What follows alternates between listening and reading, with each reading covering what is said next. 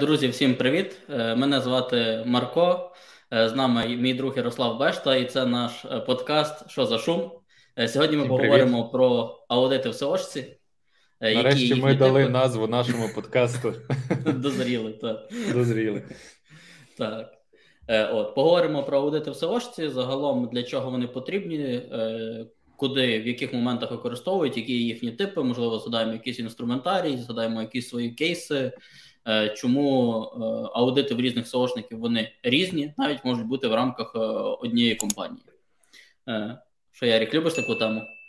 Звісно, ти що? Взагалі, технічка це моє сам, сама улюблена тема. Взагалі люблю її аналізувати. І, ну, якщо чесно, якщо так говорити про проект, я 80% займаюся в технічці. Тобто я там копаюся, я щось розбираю, я щось аналізую. А от ці всі там лінки, контент, ну це вже таке, як то сказати, е, додаткова, додаткова робота е, спеціаліста. От, е, Дивись, цікаве питання. От я зараз подумав з точки зору там бізнеса, клієнта. Як зрозуміти, що тобі потрібен аудит, там технічний аудит, чи аудит силочного профілю, чи може аудит контента, чи тобі взагалі не треба? От як думаєш, які якісь такі, можливо, тригерні поінти, які мають наштовхнути на думку, що напевне треба коротше взяти аудит? Ну, диви, я зустрічався з двома класичними аудитами. Перший це коли е, людина, типу, планує бізнес, вона планує відкривати інтернет-магазин, тобто створювати сайт, і вона хоче побудувати як надійний фундамент. Назвемо це тако.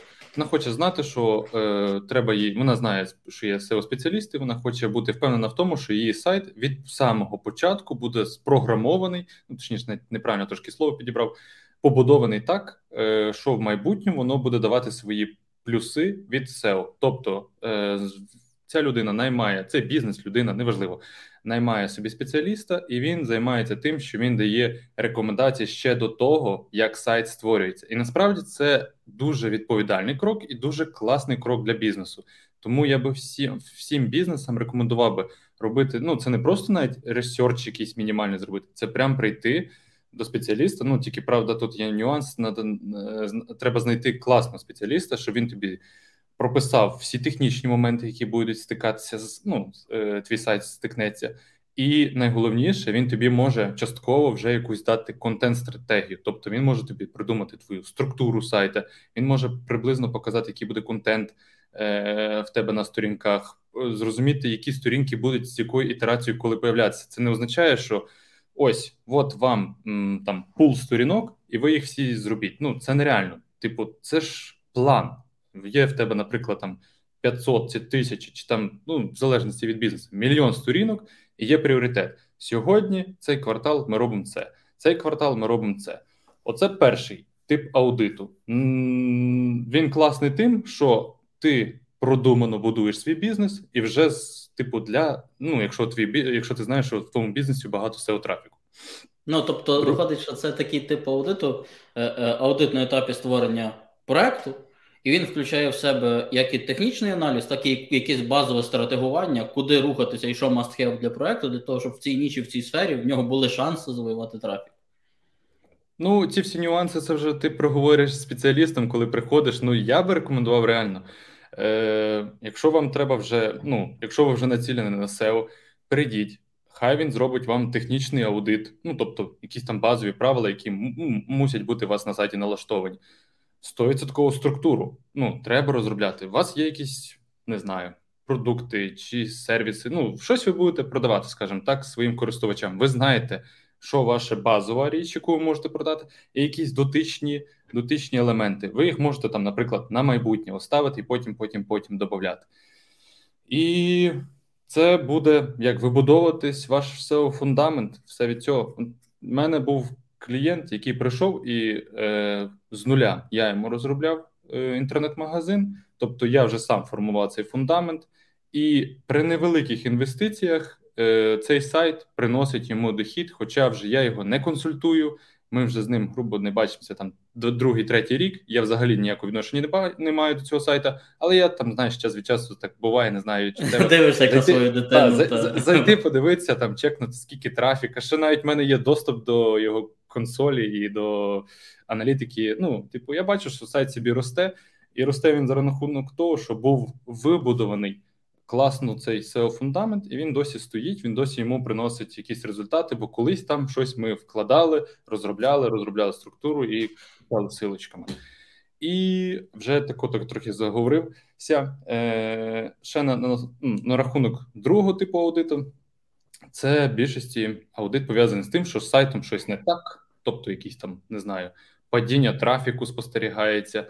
Бо, якщо чесно, я не знаю, чи є сенс е, бізнесу чи людині, якщо його сайт росте, йти на аудит. Ну так не робиться. Я таких кейсів не зустрічав. В основному приходять, коли вже все погано, і причому довго погано. Е, Згадаю, як до нас приходили, що там, наприклад, вони рік не помічали падіння, хоча ну. Ну, це, до речі, досить часта історія, коли приходять якраз е, коли сайти падають. Е, може бути ще така історія, коли сайт падає по небрендовому трафіку, по брендовому росте, і якийсь період часу просто падіння не не помічають, особливо якщо там не трекають позиції, не відслідковують там динаміку і тому подібне. От, Але ну так, це найчастіший кейс, коли приходять вже коли вже є проблема. Це умовно, як люди йдуть до лікаря, та тебе щось заболіло, і ти тоді йдеш до лікаря, а не просто начекав. Але є якийсь відсоток людей, які умовно розуміють, що вони ростуть. Але вони не знають, чи можуть вони рости швидше, і вони там можуть приходити і просто для того, щоб чекнув хтось е, з альтернативним поглядом проект, е, подивився, чи можна щось зробити краще, які є поінти. Це теж це дуже цікаві аудити, тому що ти тоді, в принципі, не не концентруєшся на тому, що тобі там дають інструменти, а концентруєшся на таких точках точках зростання і генерації ідей, що може зробити цей бізнес, цей проект для того, щоб охопити більше трафіку, де той трафік може бути якийсь там релевантний, дотичний, чого ще в них немає. Наприклад, е, подивитися на якісь інші гео, які там топ-гравці інструменти використовують для того, щоб отримувати більше трафіку, перевірити, чи є той трафік в тому гео, в якому працює цей проект. Загалом це теж дуже прикольні штуки, але ну насправді вони значно рідше е, такі аудити зустрічаються, ніж аудити, коли у нас все пропало. Нас ну, рятувати.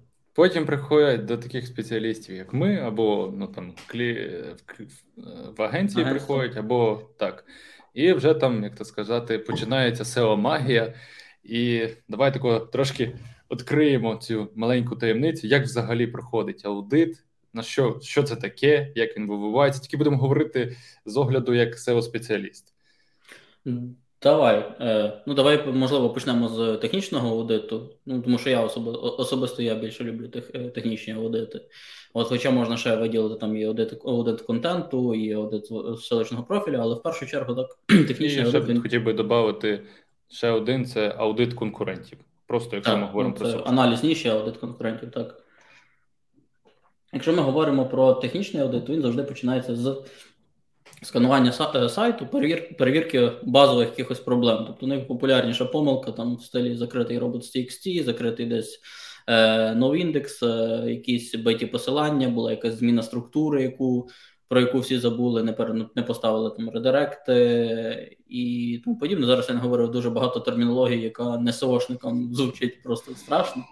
Ось е, ну насправді основна основне завдання технічного аудиту, якщо говорити так простими словами, це перевірити доступність і простоту е, проекту для краулінгу, тобто сканування пошуковими системами і індексації контенту, і перевірити обсяг сміття, яке генерується на проєкті, е, яке може бути причиною того, що пошукові системи витрачають надто багато ресурсів для того, щоб розібратися з тим, про що цей проект, чим він займається, е, і оцінити його необхідність для включення в індекс.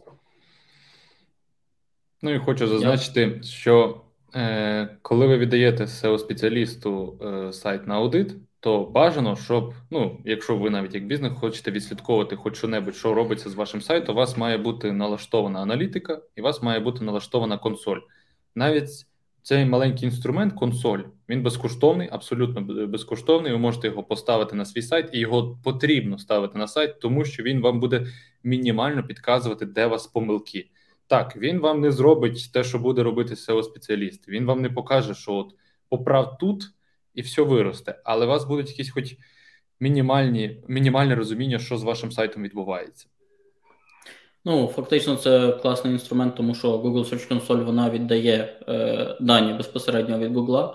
Е, там є інструмент е, URL Inspection, який дозволяє перевірити конкретний URL на якісь базові там помилки, то чи Google Google вдається відрендерити ту сторінку, чи в нього є до неї доступ, подивитися, яку версію сторінки він зберіг в себе при оцінці для індексації, і це вже, якщо у вас є якесь там базове розуміння, там HTML і тому подібне, ви вже можете якісь елементи перевірити, щось спробувати зрозуміти, чи все окей, чи все не окей. Е, я не знаю, а як ти ставишся до аудитів по чек-лістах? От е, ти використовуєш якийсь чек-ліст в своїй роботі? Як я люблю ці чек-лісти? Ну, в кавичках люблю. Насправді я ними ніколи не користуюся. Ну, типу, як? Я можу побачити е, чек-лісти просто якихось відомих СОшників і просто перевірити пункти, на що вони дивляться. Ну, можливо, можливо, щось я ну, типу, не знаю, і це нормально. Типу, я побачу якийсь з них пункт, і я добавлю це в свої рекомендації. Але в загальному. Ну це нереально, щоб кожен сайт, навіть якщо у вас одинакова ніша, щоб кожен сайт, е, як то сказати, підходить під один чек-ліст. У вас можуть бути різні CMS, у вас можуть бути різні пріоритети в категоріях, у вас можуть бути різні помилки, у вас можуть бути різні, ну це 100% люди, які розробляли вам сайт і наробили, скажімо так, помилки. Чи ви там щось е, назвемо це так, чудили з посиланнями, щось купляли не таке, як треба. Ну тобто, кожен сайт це унікальна одиниця, і їх якось підганяти під чек-лист, ну не знаю, не вийде. Ну, типу, так, ти пройдешся по якимсь базовим питанням, там будуть вони закривати. Це 100%. Там, наприклад, перевірте robots.txt, перевірте, чи у вас відкрита консоль, перевірте, як там, наприклад, е, чи код посилання йде 200 чи 404, 404 це там погані коди. Ну да, воно закриє такі нюанси. Але якщо ти будеш далі копати, чек-лист, ну, типу, не пройде туди. Тобто, чек-листи так не роблять. Чек-листи якісь там супер базові штучки закриють.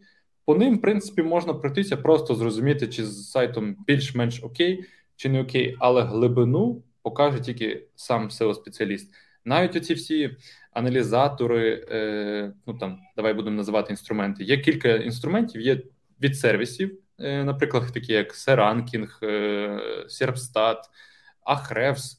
Тобто, ви додаєте туди свій сайт, здається, тільки один Ahrefs безкоштовний, якщо я не помиляюся. Так, він е. дозволяє через консоль підключитися. Там є навіть якийсь певний період, е, якийсь певний обсяг урлів для краулінгу. Так, е, так, В Bing, до речі, де... є SEO аудит. А, ну ще в Bing є. Ну тобто, yeah. ви підключаєте його свій сайт туди, і у вас якісь є базові рекомендації. Serpstat і Seranking, мені здається, вони 100% платні, а от якраз оці безкоштовні. І ви додаєте, сайт пробігає і вам якусь там вигрузку помилок. Е, Ще також є Screaming Frog, е, програма, яка дозволяє найбільш, я б сказав, серед всіх цих сканерів вона робить найбільший аналіз, і там треба прям розбиратися з функціоналом цієї програми, розбиратися для чого вона. Вона, на перший погляд, доволі складна, вона є платною. Але ну там є, е, до речі, здається, безкоштовна версія дозволяє сканувати до 500 урлів, і сам Screaming Frog, він здається до 150 150 євро коштує, якщо одна ліцензія на рік. На рік, на рік так. Що, так, принципі... але якщо якщо ви хочете працювати з ну, сайтами, то ця програма просто супер необхідна для вас. Вона дуже крута, має супер класний функціонал, і вона допоможе багато що вам знайти на сайті. Але до чого я вів? Навіть коли тобі ці всі сервіси дадуть твої помилки і скажуть: типу, от в тебе от тут, тут, тут, тут, тут помилочки, е, все одно досвідчений seo спеціаліст настільки глибоко шукає, що ці чекери, ці всі програми не бачать. Тобто він може перевірити, як там, наприклад, не знаю, зараз скажу таке страшне слово: рендериться сайт. Це треба тільки руками перевіряти, тільки лізти в код, розбирати, що отримує бот, що не отримує. Е, Типу, ці всі сервіси вони емулюють. Я хочу наголосити, вони емулюють захід на сайту Googlebot. Це не означає, що так робить Googlebot. І скільки він ресурсів витратив за якийсь там певний секунд на ваш сайт, це не означає, що він так зробить. Тобто, ви маєте це розуміти. Google є має своїх ботів, має свої інструменти. А оце всі ці сервіси це емуляція. Це так, ну вони так думають, що от Google Boot так буде заходити на сайт. Але це ну, не означає, що він так буде. Це ти підсвітив дуже важливий поінт е, того, що дуже часто селошники випускають, що не все, що показує інструмент, дійсно є проблемою для Гугла. Насправді може бути таке, що щось інструмент не зміг зробити, Google зміг зробити, а може бути навпаки, щось інструмент зміг зробити, а Google не зміг зробити. Тому тут е, завжди треба мати собі так на кажу на подкорці, е, пам'ятати, що може бути якийсь момент, що ви чогось за допомогою інструменту не бачите, і можливо варто покопатись, пошукати якісь альтернативні джерела інформації, місця, де може бути інфа про те, як Google вдалося це зробити. Тут один з клондайків це Google Search Console, яка якраз дозволяє перевірити досить значну кількість е, інформації про те, що Google Google вдалося опрацювати, що не вдалося, що він включив індекс, не включив, як часто він сканує ваш сайт, коли, по яких сторінках, куди він витрачає цей краулінговий бюджет, в яких обсягах. Там просто інформації дуже багато. Ну так. І оці всі, як я ж сказав, сканери, вони вам не дадуть повну картину, зрозуміти, що взагалі з вашим сайтом відбувається. Ну тобто, так, вони вам під, під, підсвітять помилки, ви можете їх виправити, так, вони будуть впливати, але це не глибокий сильно аналіз, тому що можна тільки уявити, скільки би коштував би сервіс, який міг би замінити seo спеціалістів і настільки глибоко аналізувати. При тому, що це Тут ще є важливий момент, е, що е, насправді виправлення помилок усіх, які показують сервіси, може коштувати дуже дорого, а результат від виправлення помилок О, дуже різний. От, оце дуже класна замітка. Так, якщо ви можете побачити, що там, наприклад, він може там позначити там критична чи не критична, завжди треба рахувати, скільки ця правка буде коштувати. Давайте просто вам наведу класичний приклад найдорожчих правок. Є такий інструмент, як Google PageSpeed. Ну, чи як він там правильно називається, я його просто так називаю PageSpeed Insights. Тобто, так, цей інструмент відповідає за те, наскільки швидко ваша сторінка загружається в користувачів. Ми знаємо всі, а хто може не знає, в Google дуже важливим фактором є те, як ваш сайт швидко загружається. Чим швидше, тим краще. Логічно. Ніхто не любить чекати, особливо покупці. От, якщо ви, наприклад, відправите туди свою сторінку чи сайт, і він вам там напише, е, що там, ну. Спочатку ви кидаєте туди свою сторінку чи сайт, і потім він вам дає рекомендації, чи все окей з вашою загрузкою, чи не окей.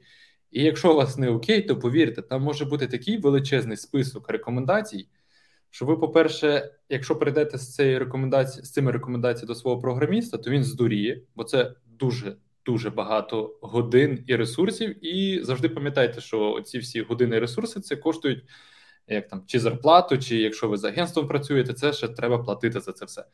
А вихлоп буде не зовсім такий, як ви очікуєте. Якщо ви думаєте, що, от, наприклад, ви там погано грузитесь, і ви зараз загрузитесь, ну там зробите так, що ви будете грузити швидко, і ви все, весь топ ваш. Ні, воно так не працює, на жаль.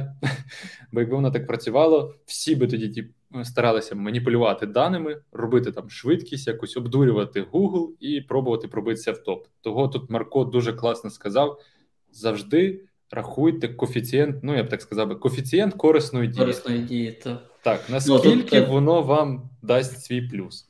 Тут, до речі, про PageSpeed класна замітка. Ти мені нагадав, в мене було багато кейсів, коли е, ну, в мене є друзі, в яких є свої бізнеси. І от вони часто до них приходили там різні е, фрілансери, контори, які е, стартували з того, що у вас купа помилок на сайті, все, вашому бізнесу гайки. І от е, ці люди мені пишуть і питаються: типу, Марко, слухай, а реально все, коротше, біда, в нас тут е, по PageSpeed 43 бали. Що робити? Е, типу, порадь програміста, хто то пофіксить. Я кажу, чувак, давай подивимося в консолі. В тебе по Core Vital все зелене, в твоїй аудиторії все все грузиться добре. То, що PageSpeed показав 43 бали, ну нехай зап'ють водою. Все окей, типу, ти для кого сайт зробив? Для людей чи типу для PageSpeed? А, та, а мені тут скидать. Кажу, не переймайся, ну буває.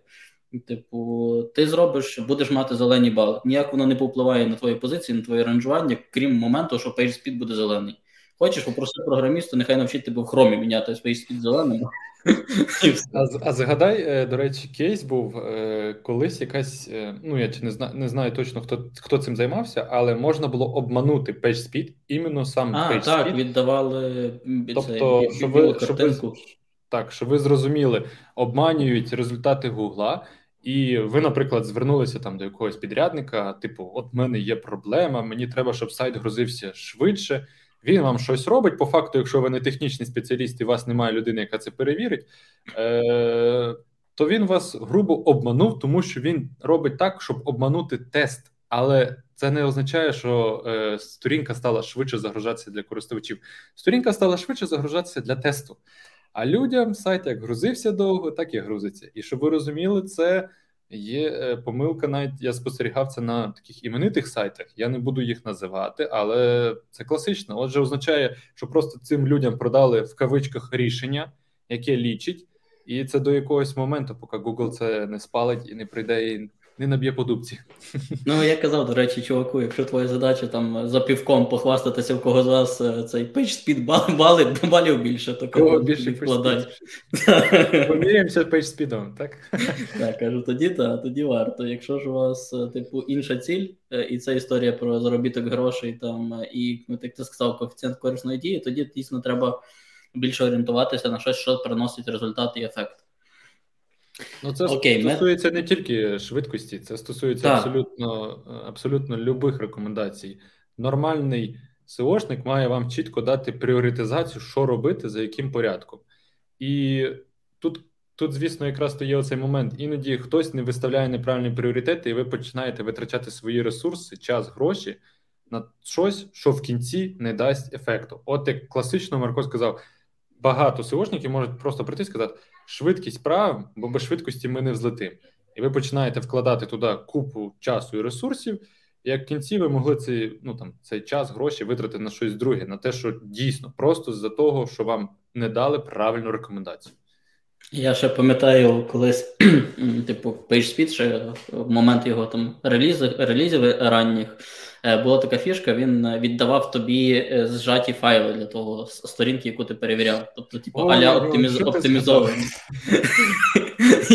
Мінімізовані мінімізовані файли він робив. Я пам'ятаю, скільки людей поламали собі сайти просто тими галімими картинками вжатими. Ось, Але зато під бали спіда підходили. Ось. В Гугла теж були помилки. Я вважаю, це рішення теж було свого роду помилкою в той час. Та Google вчиться по факту, ну він постійно вчиться. Всі рішення, якісь це або інженери, або хтось просто, типу, десь якесь може бути обговорення в гітхабі, чи десь ще щось. Вони просто спостерігають за цим. Якщо якесь дійсно гідне рішення, то вони його виносять. Згадай, mm е, от просто ще один момент е, згадай, і будемо далі рухатися. Колись на всіх курсах, якщо ти проходив, не знаю, чи HTML, чи CSS, вони завжди вчили відділяти стилі від HTML. Ну, от є файлик стилів CSS, і є, mm-hmm. є файл е, HTML, де будується повністю е, код вашого сайту. Всі курси говорили, що треба відділяти. Я я не знаю, я давно не проходив ці курси, як вони зараз говорять. Я роблю так, як я знаю, так як працює. Іноді вам треба прям вставити цілий код. CSS в HTML, того що ну, Google так краще розуміє і все швидше буде робити. Ну, типу, тут же ж яка історія, це ж от, це якраз історія от про е, critical resources, які завжди е, бо, я бачу, була якась проблема в розумінні багатьох людей, що таке критичні ресурси, що таке критичні ресурси, куди мені їх дівати. От, от якраз ця історія це всі файли, які необхідні для відображення коректного, повноцінного лейауту вашої сторінки. І сюди входить якраз от е, CSS, сюди входить необхідний JavaScript, який має виконати для того, щоб ваша сторінка адекватно відображалася. І це нормально їх віддавати інлайном е, юзерам і Google боту для того, щоб е, не не перейматися через те, що в якийсь момент в когось може не не, не утворитися з'єднання з стороннім файлом. Е, це цілком окей історія, і так робити добре. Ось це то, що на курсах вчать інакше. Ну насправді, коли ти пишеш і створюєш лендос, так Е, реально зручніше працювати в різних файлах. Ти собі їх відкрив в різних вкладках. Там ти правиш HTML, там ти дописуєш класи, там ти е, коригуєш CSS. Я не спорю. З точки зору навчання це набагато зручніше, але з точки зору так. того, що необхідно, е, власне, як ми говоримо про коефіцієнт корисної дії, то тут якраз не та історія. А що думаєш про е, ми вже з тобою поговорили про інструменти, е, чек-лісти і так далі. А от які найцікавіші такі нетривіальні помилки ти зустрічав під час аудитів? Тобто, то, що показує інструменти, ми завжди там. Ну, це більшість 90% СОшників знайдуть, побачать, покажуть так чи інакше. А а от які от такі от цікаві кейси в тебе були? Ну, ти кажеш, знайдуть, покажуть. Іноді, коли на бесідах зустрічався з кандидатами, ти починаєш них ну, розпитувати інструменти, а вони не до кінця знають, як він повністю повністю назвемо так потужність цього інструмента. Навіть той самий Screaming Frog, там є такі моменти, які треба вміти налаштовувати, і багато, дуже багато спеціалістів їх не знають. Але окей, я зрозумів так. Найчастіша найчастіша помилка, яку бачить тільки, напевно, seo спеціаліст це зв'язано якраз то з рендером сторінок. Тобто хтось може запустити, давайте я вам так поясню. Якщо у вас Java, е, особливо якщо у вас JavaScript сайт, це прям буде для вас інформація, тому що сайти з JavaScript працюють для Google трошки не так. Тобто він не просто приходить і сканує код, він його старається зрендерити. Тобто він його вибудовує так, щоб потім зрозуміти і побудувати контент, на основі чого він буде потім ранжувати вашу сторінку. Є, наприклад, класичний там статична сторінка. Він просто зайшов, скачав.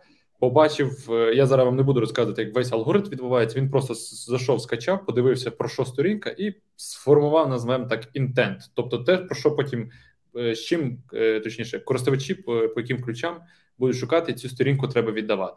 З JavaScript сторінками тут трошки набагато важче, тому що це така технологія, де е, код підставляється взаємодіючи з JavaScript. Тобто, ви там, наприклад, Ну, тобто його виконує ваш браузер. Так, його виконує ваш браузер. І тут ну супер багато помилок, е, що люди щось не налаштовують. Наприклад, найчастіше Є каталог, наприклад, уявимо інтернет-магазин. Сторінка повністю грузиться, наприклад, на тому самому якомусь там ангулярі чи Meteor, ну неважливо на якому е, двіжку JavaScript. Ти заходиш, віддаєш е, код Google-боту, е, дивишся, що він отримує. Він може, наприклад, меню загрузити, все загрузити, а десь випадково не загрузив твої товари. Тобто лістинг абсолютно пустий. Е, Як ітог, що виходить, ти гугла ну, не, надурюєш, але в тебе немає асортименту, ти йому не показуєш асортимент. Ти думаєш, що в тебе все окей, бо ти такий seo текст є, е, там якісь розмітки виводяться, е, потім що там H1 виводиться, а асортимента нема. Ну, Googlebot насправді не такий той дурний, щоб не ну, щоб зрозуміти, що у вас на сайті. Він, якщо бачить, що у вас асортименту немає, в нього можуть виникнути такому умовні питання, що ви продаєте. І це дуже часта помилка, яку я зустрічав ну супер, супер багато де. І все може бути дуже просто. Десь, наприклад, забули відкрити якийсь JavaScript, який відповідав за е, ну там догружання. В Robots.txt. Так, в Robots.txt. Десь забули, або е, що вже таке важче, є е, запити, як то вони називаються, X, XHR е, запити, їх можна випадково заблокувати на сервері, і е, коли ви будете вибудовувати сторінку, ви можете побачити, ну, типу, вони будуть не під не підгружатися, бо вони заблоковані для Googlebot. Якщо вони заблоковані для Googlebot, він їх не скачає. Тобто, це якийсь API файл, де він має побудувати собі це як там малюночок. Малюночок вашої сторінки. Ну, він звідти витягує дані для того, щоб відбудувати сторінку. Відповідно, якщо дані не отрималися, то нема з чого будувати і тут виникає також тоді проблема. Ще була одна така м, класна помилка, от я точно пам'ятаю її, пов'язана вона з картинками. Є два теги, точніше, є кілька тегів, які е, позначають, як можна віддавати картинку. Всім класичний відомий HTML тег image, і там source, і ти прописуєш адресу своєї картинки. І є ще другий тег picture. Це типу масив сорсів, в якому можете там, типу, якщо ви хочете будувати адаптивні картинки, ви можете прописати, так скажемо, правила. Умовно, У мене там планшет, дай мені маленьку картинку. Я зараз не буду даватися в супер ну, е, документацію. Адаптивні картинки, і взагалі тема картинки це тема окремого подкасту. Ми колись обов'язково про це поговоримо. Зараз просто хочу пояснити. І щоб ти розумів, був прикол який. Е, Був тех Picture побудований і в ньому ж є масив в сорсах, типу картинки. І браузер хитрий. Він мені, типу, от як я дивлюся очима, він мені будує, і я такий думаю, о, ну картинки є на сайті. Але коли вже я потім досліджував код, я побачив, що в тегу image е, в сорсі немає посилання на картинку. Тобто для мене виглядає як користувача все окей. А давайте подивимося, як виглядає для Google. Google вміє читати тільки те, що є в тегу image. Навіть якщо ви візьмете специфікацію і прочитаєте, як будується тег Pictures, ви побачите, що йде Pictures, потім йдуть умови, і обов'язково, обов'язково в кінці має бути тег image, і в ньому прописаний source. І це було дуже велике здивування клієнта, бо, типу, він такий, так як картинки ж є. Ну, от є. А я йому показую, так да, і для мене є, і людям видно, все класно, а а Googlebot нічого не бачить. О, це такі. Ну, е, дивись, ці помилки це чисто досвід, і це такі помилки тобі не напише цей, оці, як ми сказали, тулзи. Ну, вони їх просто не побачать. Mm, так. Так, я цілком погоджуюся. Я бачив кейси, коли, наприклад, там е, текст був закритий, тобто він підтягувався через якийсь JavaScript, і той JavaScript був недоступний для Google. От е, такі цікаві моменти. Тому і дійсно або.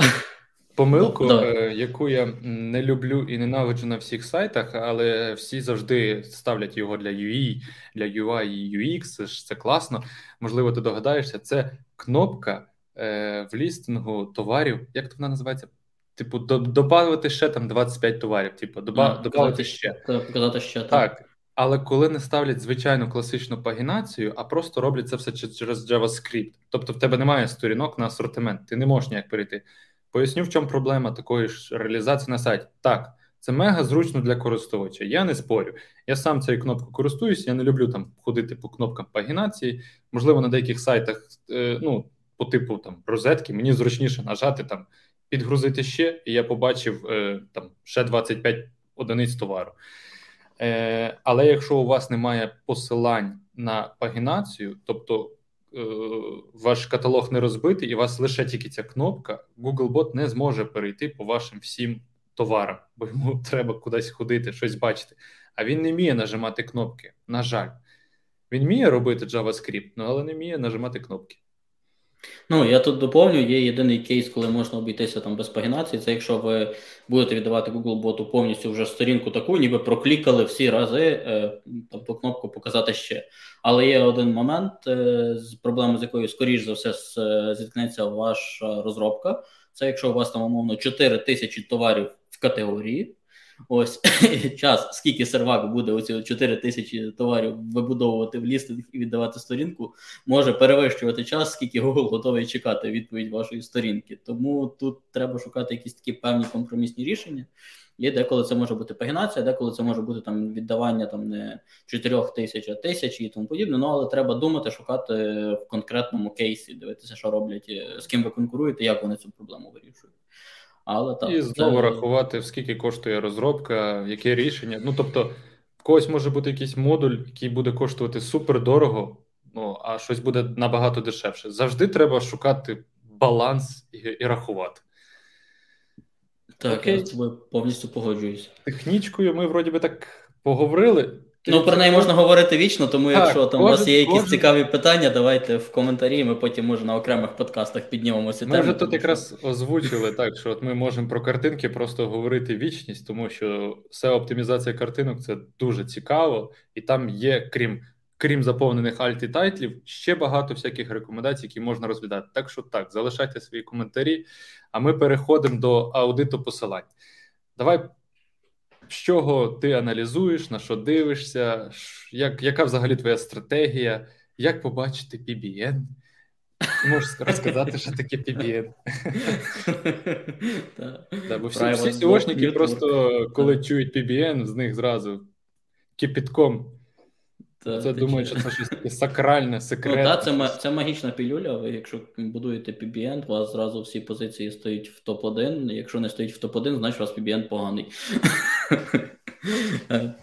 Весь топ e-commerce України тримається на PBN, я вам так скажу.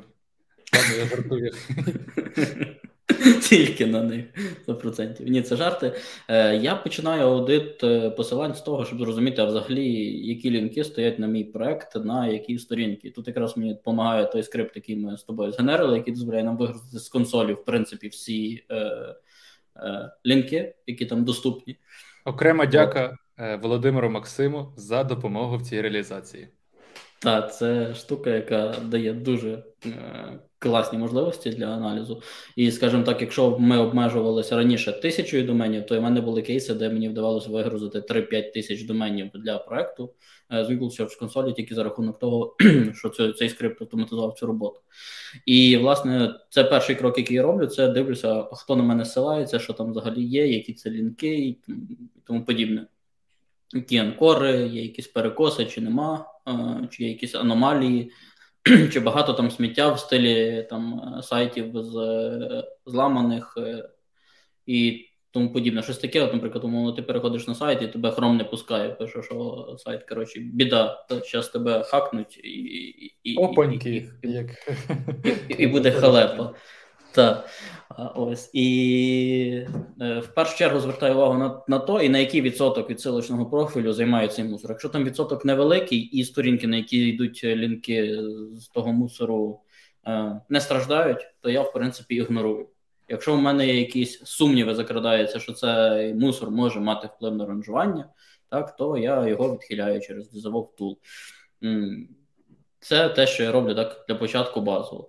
Е, також я люблю зробити якусь собі гігантську таблицю, подивитися, що роблять конкуренти в порівнянні конкретно моя сторінка до його сторінки, моя мовна версія до його мовної версії. Е, конкурента я не вибираю, так як там деколи рекомендують. Виберіть собі якогось одного. Мене цікавить конкурент по SERP у. Тобто, умовно, якщо одна сторінка моя конкурує з якоюсь топ-1 там Comfy, а в іншій інша сторінка конкурує там з Розеткою, а третя конкурує з якимось єстором, то я буду цих трьох окремо дивитися, а не буду дивитися там, умовно, взявши того когось одного. І конкурента я вибираю е, не, не так по ключу, е, як по обсягу трафіку в кластері. Тобто, якщо цей конкурент забирає найбільше трафіку по кластеру ключів, який мене цікавить, то в першу чергу я буду дивитися на нього, на його ссылки і, в принципі, на його контент аналогічно, тобто, яким чином він е, захопив найбільше трафіку в цьому кластері. А якщо Якось ти так. заходиш, е, давай просто додамо, якими інструментами це, це це, ти робиш і на що дивишся? Ти сказав, що є Google Search Console, є скрипт, е, е, є які ще інструменти? Ahrefs і Google Sheets. Е, якщо мені треба подивитися, в мене є підозра, що там є якісь е, переховані лінки. Е, умовно, я маю підозру, що юзають PBN і тому подібне, то я буду використовувати там порівняння лінків з Bing або якісь інструменти неявні для тої ніші, тобто, де я ну там умовно їх можуть не закривати, провтикати, закрити для сканування. Можна ну, Тобто лю- любим якимсь сервісом, який вміє також аналізувати посилання. І, Який, і... Та, який збирає базу даних лінків, е, і який дозволяє типу, тобі зрозуміти, е, чи є які лінки є на на, на ту сторінку. Тобто це може бути таке, що той сервіс насправді він типу не, не, не має ніякої цінності, він там бачить панти силок, але тільки за рахунок того, що його завтикують закривати. Е, він тобі може дати корисну інформацію і просканити якраз ті ПБН, які не не закрили. От якимось таким чином. Тобто тут чисто якась чисто логічна робота, е, де ти шукаєш зв'язки. Я не скажу, що там є якісь е, чек-ліст, які я юзаю. Я от читав скільки статей, і там завжди мені говорили, що треба качати безанкорними е, цими без, безанкорами качати посилання. Е, Типу, по типу тут. Можете прочитати тут і от такі Так, всякими такими варіантами. Як ти взагалі ставишся до цього балансу без анкор, анкор? Як би, ну, як ти рекомендував би вибудовувати це все? З огляду на топи, але пам'ятаючи про адекватність. Все ж таки, ну, типу, посилання, ну, якщо десь розміщується, в нього є якась ціль. Е, і якщо там умовно це посилання з статті, так то воно не зовсім природньо виглядає, коли в статті хтось впихає лінку, там хтпс, е, ввв. Купити косметику в магазині і хтпс, і прям і там такий урл на на 5 категорій, і дві крапки, ще якась фільтрація в кінці. Всі так А ще, а ще ж знаєш, ставлять UTM міточку, щоб типу було видно, е, скільки переходів було статей. О, ідеально, ідеально. Продовжуйте так робити, дуже класно. Ну, Зато... тобто, чесно, я дивлюся на рекомендації з точки зору accessibility, Їх ще роки два-три тому шерив колись Джон Мюллер контексті того, як е, читають лінки, скрінрідери і букрідери. Тобто, і, е, в принципі, браузери в режимі е, для сліпих людей і так далі. Ось, і в принципі, я намагаюся дотримувати цих правил, але я пам'ятаю про те, що в принципі веб різноманітний і розбиваю, розмиваю селищний профіль там і дженерік лінками, і дженерік анкорами і тому подібне. Але вони для мене не є пріоритетними. Я все ж таки стараюся е, не старатись тримати якогось там синтетичного балансу 70 на 30, 20 на 50, 15 на 10. Ну, такому Тобто плані. просто здоровий глузд маєш там щось так, так попробував, так попробував, попробував ключ росте, не росте. Ну, бавишся, mm. а не. ай-яй, не можна, бо тут ще немає 90% без анкора, а тоді можна насипати анкор. А поки ти будеш той без анкор робити, чуваки тебе обскачуть е, з анкорами. Ну тут все дуже відносно. Треба, Треба слідкувати. За тими своїми гравцями, що вони роблять, і особливо, якщо ви бачите, що якась висококонкурентна ніша, і де, типу, от коли ти там береш Вахревс, і там, наприклад, в нього нуль доменів, але категорія доволі доволі популярна. Це може бути перший дзвіночок про те, що а або в нього дуже крутий бренд, і він сюди залітає ого-го, що теж в принципі не забуваємо. Так е, були кейси, де в тебе є класний бренд, і ти починаєш писати блог, і повірте, ну. Це різна історія, коли у вас просто маленький сайт, де ви там, наприклад, його створили півроку назад чи рік, і ви пишете тематику, і ви думаєте, а чого він мене обганяє? Ну того, що в нього більший бренд, він витрачає більше коштів в PPC, в нього є якийсь маркетинг. Ну того воно вона так і ну, працює. Ну, Він чисто з точки зору трасту, більш трастовий, бо як його бізнес працює і, і тратить гроші на те, щоб вкладати в маркетинг, то напевно, що він робить щось корисне, йому за то платять гроші, це йому окупається. Так. Ну, в принципі, по е, посиланням, думаю, також все таке загальне ми наговорили, бо взагалі це знову ж це тема на окремий подкаст, на окремий запис. Хоча я особливо не дуже люблю посилання, але без них, на жаль, сайт твій не росте. Рухаємося далі. Давай поговоримо а про контент. Скажи так, про контент. От е, як на що ти дивишся при аналізі контенту? Там, в принципі, можна розділити там між інфо і e-commerce чи сервісними сайтами. На що ти звертаєш увагу? Що ти взагалі вважаєш контентом? Бо я от бачив часто люди, коли аналізують контент, вони пишуть тільки про тексти і все. От ти теж так робиш чи, чи ні? Та я, я як класичний SEOшник заходжу в серп, знімаю топ-10 і потім по медіані пишу контента в два рази більше.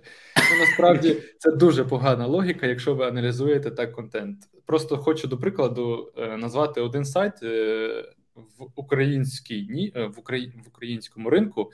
Здається, модна каста, так? Якщо я не помиляюсь. Точно не пригадую, але здається. Точно не пригадую так, е, щоб ви зрозуміли. Є, наприклад, розділ джинси. Ну, модна каста спеціалізується на одежі. І там, наприклад, перший сайт хай напише 5-6 тисяч символів, другий там не знаю, теж хай 5-6 тисяч символів. Модна каста може написати 66 тисяч символів. Тобто, якщо ви будете аналізувати ну там нішу, і у вас є там в топі модна каста, то вам що треба писати? медіану, ну так як знаєш, як багато СОшників. Ні, так треба більше, ніж той, в кого найбільше. Або або навіть більше. Ви розумієте, скільки це контенту? Ну, так воно ну, не працює. це грошей. І скільки це грошей? Так, у вас є зараз чат GPT, у вас є і інші AI, всякі сервіси, ну але все одно, типу, це дуже великий. Ну, я навіть не розумію, для чого стільки контенту там. Ну, типу, він розмиває повністю весь інтент. Там починається історія про те, як джинси заснувалися як там ви доготовляли тканину і закінчують цей. Якщо ви конкуруєте з Вікіпедією за історію про ну, трафік джинси, то напевно вам так і треба робити. Якщо вам просто допомогти Google-боту зрозуміти краще про що сторінка, то вам інший контент треба. Насправді, в мене була оце, як ти мене запитував це питання, я вернусь до нього знов. Коли ти запитував, я раніше аналізував приблизно це, як я описав. Тобто я брав медіану, це ще були це років десь також 4-5 назад було. Брав медіану, писав більше. Потім я до контенту ставився зовсім по-іншому. Зараз, наприклад, я зовсім по-іншому сайті сприймаю, наприклад, ті самі категорії чи хабні сторінки. Я спостерігаю, що в США, ну от іменно в США, я не бачив, в, на жаль, в нас е, в Україні таких гравців, як вони проробляють категорію. Наскільки це шедеврально? Тобто їхня категорія настільки обігрується, що це, щоб ви розуміли, хаб це типу як класична сторінка, яка має е, слугувати як лінк, лінковку для інших розділів. І якщо ви просто зробите якусь там категорію, назвете якось там, не знаю, ну як труси, яка вона труси, просто напишете якісь там розділи, то типу вона не відповідає тому. Ну воно не окей, воно може бути, типу, замало контенту, Google не буде його нормально індексувати, навіть якщо ви навалите там портянку. Е, дуже багато бізнесів бачив, що саме в США якось обігрують, подають контент. Ну, типу, там настільки він, по-перше, структурований, блоки, як вони е, легенько в перелінковку туди подають, але тобі здається, що це все як будто знаєш, як одна сторінка якоїсь статті. Ну воно дуже класно для юзера, бо тобі, типу, зручно, тобі не напряжно. Ти такий читаєш як статтю, реально як статтю виглядає, і такий. О, там, наприклад, це я просто пам'ятаю сайт, це було про дієту, і там такі кето-дієта, банс, а це посилання. Ти про ти, типу, з дієт провалюєшся в кето дієти, потім з тої кето дієт нижче, нижче. Але це ти ходиш по зовсім іншим розділам сайта. Але таке відчуття в тебе не не виникає, бо ти як ну, як на одному сайті, ну точніше, як як в блозі сидиш. Хоча насправді сторінки мають зовсім типу інші воронки, і зовсім типу вони для іншого призначені. Ну от мені цим подобається, що е, думають не тільки над ТСОшною стороною, але й над над стороною залучення юзера. Ну, це ідеальний баланс SEO, продукту. Мені здається, що це і... от ця історія, яка має працювати супер. От мені здається, SEO майбутнього. Ну, в принципі, це SEO теперішнього має бути взагалі-то. Коли є е, SEOшник, є розробник, і є ще якась людина, яка класно шарить в контенті UI UX, Вони разом зібралися, обсудили, яка є ціль сторінки, придумали, як можна це все обіграти, щоб ця ціль сторінки реалізувалася для юзера. SEOшник придумав, як це все гарно скормити е, Google боту. Програміст сказав, що можна зробити, що нереально і всі разом об'єдналися, зробили класну сторінку. Це просто мені ну, це з такого дуже круто. Класного сайту можете подивитися, наприклад, на сайт Adobe, ну ці, що розробляє софт. Mm. Мені правда подобаються їхні хаби. У них, типу, і і розмітка різна використовується, і хлібні крихти, і навігація, і меню. Ну тобто вони ще не ідеальні, але повірте, мені здається, це в принципі, от куди рухається SEO. От такі такі сторінки, такі пророблені сторінки з таким дизайном. Ну це дуже класно виглядає. Це як для людини класно виглядає, і це не виглядає занадто оптимізовано. Бо тобі ж ну сам розумієш, зараз, якщо зайти іноді так в топ, то можеш просто ну заснути від скуки. Оце е, лістінг, SEO текст, FAQ, ще щось. Ніхто не забуваєш, на якому ти сайті знаходиш. Так, ніхто не експериментує. Я не кажу, що типу воно не працює. Воно працює, але є купа ідей, як можна обіграти, попробувати, подивитися потрогати. Але напевно, ну, всі просто все, що працює, накатане, використовують. Ем, і далі. Оце от о, просто немає когось нового конкурента, який там ну, увірвався, почав віджирати ринок, і це не стимулює інших гравців до того, щоб вкладати. У принципі, який сенс тобі вкладати гроші, якщо вже щось працює само, приносить тобі. Е, і так дохід. Я б теж не вкладав, чесно. Овнору доказати, що це все. Ну тут дивись, тут завжди як що ми любимо, тести. Е, приходиш і кажеш, давайте затестуємо. Одна сторінка з таким видом, друга сторінка з таким видом. А він каже, ні. Ну, таке може і статися. О, да. І тест обламався, навіть не, не почавшись. Купляй лінки, купляй, е, пиши партянку 60 тисяч, і і, все і все в тебе вийде. Ну, для нових сторінок, в принципі, можна думати над таким. Я думаю, що це історія. Для нових сайтів це мені здається взагалі must-have штука. Пробувати не не копіювати інших гравців прямо один в один, а подумати щось створити своє унікальне. От. Для того, щоб в принципі і виділитися і запам'ятатися е, юзерам. Блін, ми з тобою вже говоримо майже годину, а не обговорили що тільки ще... деталей по технічці. Тема ще не дорозкрита. Тема ще не дорозкрита. Давай, можливо, останнє е, останній блок, е, і будемо вже закінчувати. Mm-hmm. Е, Як ставити ТЗшки? Як ставити. ТЗ для девелоперів так, щоб тебе, по-перше, не послали. По-друге, щоб ти реально відповідав своїй посаді seo спеціаліста, а не було іди прочитай Google документацію. От от так, так як ти я, ставиш? Я, я пам'ятаю такі. Ну, да, точніше, давай, як поставити правильно? Не ти, а от як поставити правильно? Ну, в першу чергу, це е, Відкривши ваше ТЗ, людина, яка вас не знає, не бачила в очі, е, має зрозуміти, що від неї хочуть. Тому в ТЗ має бути чітко описана причина створення того ТЗ, для чого воно, чому воно несе цінність, чому реалізація того технічного завдання є важливою. Технічні деталі, що потрібно зробити, як очікуваний результат, тобто, що, які критерії прийому задачі з вашої сторони, тобто, що ви очікуєте в результаті виконання того технічного завдання, як воно має працювати? Як і за якими критеріями ви будете оцінювати? Пріоритет. Я думаю, що це супер важлива штука, там наскільки він критичний чи не критичний. Тобто, це ваша задача, яка може бути виконана і через два роки, і вона не втратить актуальність. Ну ці цінність е, її невиконання дуже низька. Чи це якась критична історія, яку там умовно не якщо не зробити, то ви там втратите 50-100 тисяч доларів, 200 тисяч доларів за місяць і тому подібне штука. Е, це якісь такі е, моменти, які 100% мусять бути в кожному технічному завданні. Е, дуже важливо в технічному завданні дати якомога більше вхідних даних, і якомога детальніше описати очікуваний результат, який ви хочете від розробника, особливо якщо ви з ним не комунікуєте. Якщо ви з ним маєте змогу комунікувати, зідзвонитися, то краще там зідзвонитися, проговорити, додатково уточнити в чаті, сказати, що чувак, не розумієш, щось незрозуміло, питай.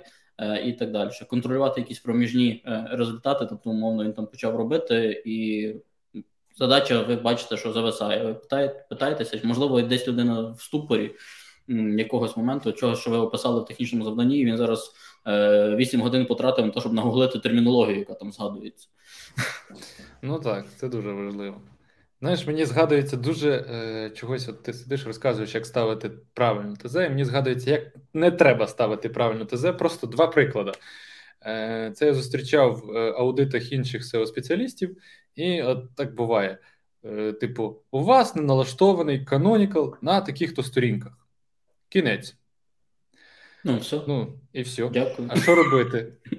Типу, не рекомендації, як його налаштувати, не рекомендації, що це таке. Ну і не обов... це не обов'язково там переписувати, знаєш, canonical – це атрибут, який там запобігає дублікатам. Ну, так як Google справка. Mm-hmm. Можна ж просто для бізнесу пояснити, що це таке, ну чи там для сайту якогось. Ну, це про навіщо воно потрібно, чи воно потрібно взагалі. У вас поломаний, поломаний, і все. Або мені дуже сильно подобається, якщо вже там лічать е, дублікати, там тайтлі, description, ваш один, просто у вас дублі. Окей. Може, ти хоч дасиш мені рекомендації, як мені поставити так, щоб їх не було. Які там використати тайтли, як їх підкоригувати, якщо треба. Ну так, оце важливі моменти. Тобто, е, ніх, ну, якщо ви не хочете нести цінність, е, то давайте людям рішення, а не проблеми. Тому що то, що ви даєте людям проблеми, воно ну насправді ніхто не хоче потім той аудит брати і робити, тому що окей, проблеми. Мені рішення треба. Насправді всі би хотіли назву проблеми, а далі рішення і тоді воно набагато краще працює, тому що всіх цікавить, що зробити, щоб проблеми не було. Ну, ви уявіть, ви приходите до лікаря, а лікар вам там сказав: коротше, ну, у вас там глибокий карієс. І ви такі, ну окей. Лікар, все, дякую, до побачення. Марко прямо по своїй спеціальності починає наводити приклади. Так, у вас там болить зуб. О, окей. З вас 500 гривень до побачення. Наступний раз прийдете ще 500 заплатити, я скажу, що робити. І так лічиш, лічиш, лічиш, лічиш. А міг би зробити повний аудит ротової порожнини. Тобі б сказали, де в тебе там нюанси, і все би пішло. А так ходиш, ходиш тільки по пару разів. Так, я думаю, що в принципі цей подкаст і так затягнувся. Якщо у вас є якісь питання, які би ви хотіли, щоб ми розкрили детальніше, тому що ми не знаємо, в принципі, е, ще аудиторія, яка буде слухати подкаст, кому буде цікаво. Якщо вам цікаві технічні деталі, давайте ми, можливо, засну... запустимо якусь технічну гілку, в якій ми зможемо більше обговорити, можливо, навіть там з якимось шерингом екранів чи розглядом якихось е, технічних моментів. Ось, якщо в принципі технічка за за донат для ЗСУ будемо робити міні-аудит в прямому ефірі. Хто донатить е, фонд, там, наприклад, тисячу гривень, можемо передивитися пару помилок на сайті. Сто процентів. Підходить. Це, до речі, спосіб дешево отримати якісь рекомендації. Так, так. Ну що, будемо закінчувати. Ставте свої вподобайки або не вподобайки, якщо вам не сподобалось. Ми тільки за конструктивну критику. Всього вам найкращого. Всім до зустрічі. Підписуйтесь на соціалки, бувайте.